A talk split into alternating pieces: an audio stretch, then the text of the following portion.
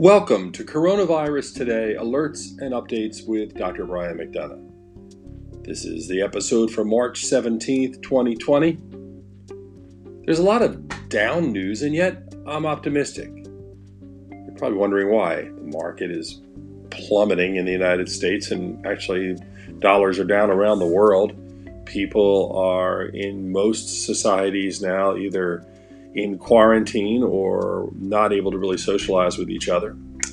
Uh, in Ireland on St. Patrick's Day, the pubs are closed and people once again can't socialize in a country where socializing is of utmost importance. You can say the same for France. You can, you can go right down the line. Italy is suffering like it hasn't suffered in decades. But I'm optimistic. You might be thinking, why? Well, here's why I'm optimistic. It all comes down to the fact that I really believe, at least from what I've seen here in the United States, is that young people are starting to rise to the cause. They're starting to understand just how important it is that they stay inside, that they don't spread the virus. And they're doing it with the full knowledge that the vast majority of them won't have symptoms, won't have problems. We'll get this thing through this thing unscathed. And I think the important thing is they're thinking beyond themselves. And I'm not surprised. Um, the millennial generation in the United States gets a lot of grief. They're told they don't produce, they're not working hard. I actually think they're looking at things differently. I work with a lot of young doctors. I think they're looking at the importance of living life. In other words, not living to work, but working to live. And I think they get the concept that it's really important to cherish every moment you have and to try to enjoy the time with your family and friends and those things. So the jarring fact that they can't be with family and friends and can't do the things they used to do and have done their entire lives, I think has hit them across the head like a two by four.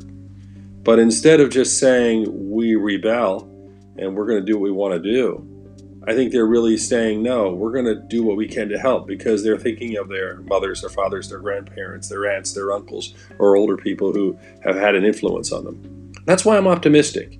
You know, pandemics come and pandemics go. And, uh, you know, let's face it, we're organisms. We live on this planet and we're not meant to be here forever. And we can't take anything for granted. We do what we can, obviously, to preserve life and to have the best lives and, and the best surroundings the best things we can have. But the reality is, nature doesn't care. Viruses don't care.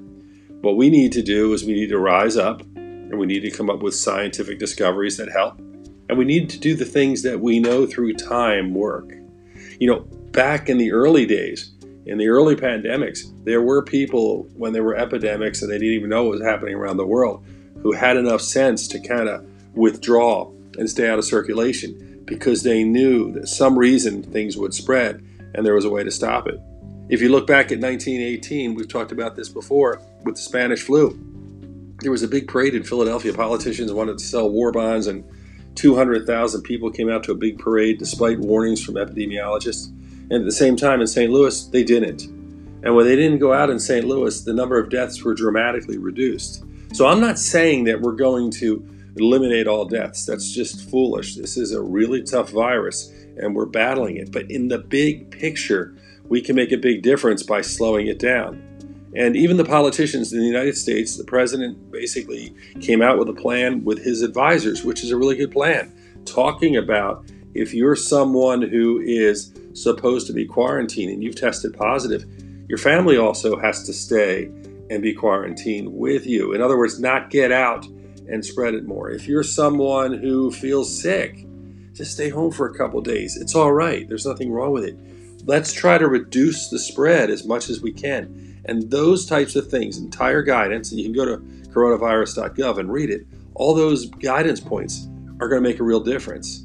Yes, we have something like 181,000 cases at the time I'm taping this. We have over 7,000 people who have died. Those numbers keep going up. But we're going to go up and up and up, and we're going to hit a peak. And that peak is the beginning of going down and recovering. And the lower we can keep that peak, as we talk about flattening the curve, the lower that peak before it stops, the better for us. And that's what we're doing right now. This is the most important time in this entire pandemic.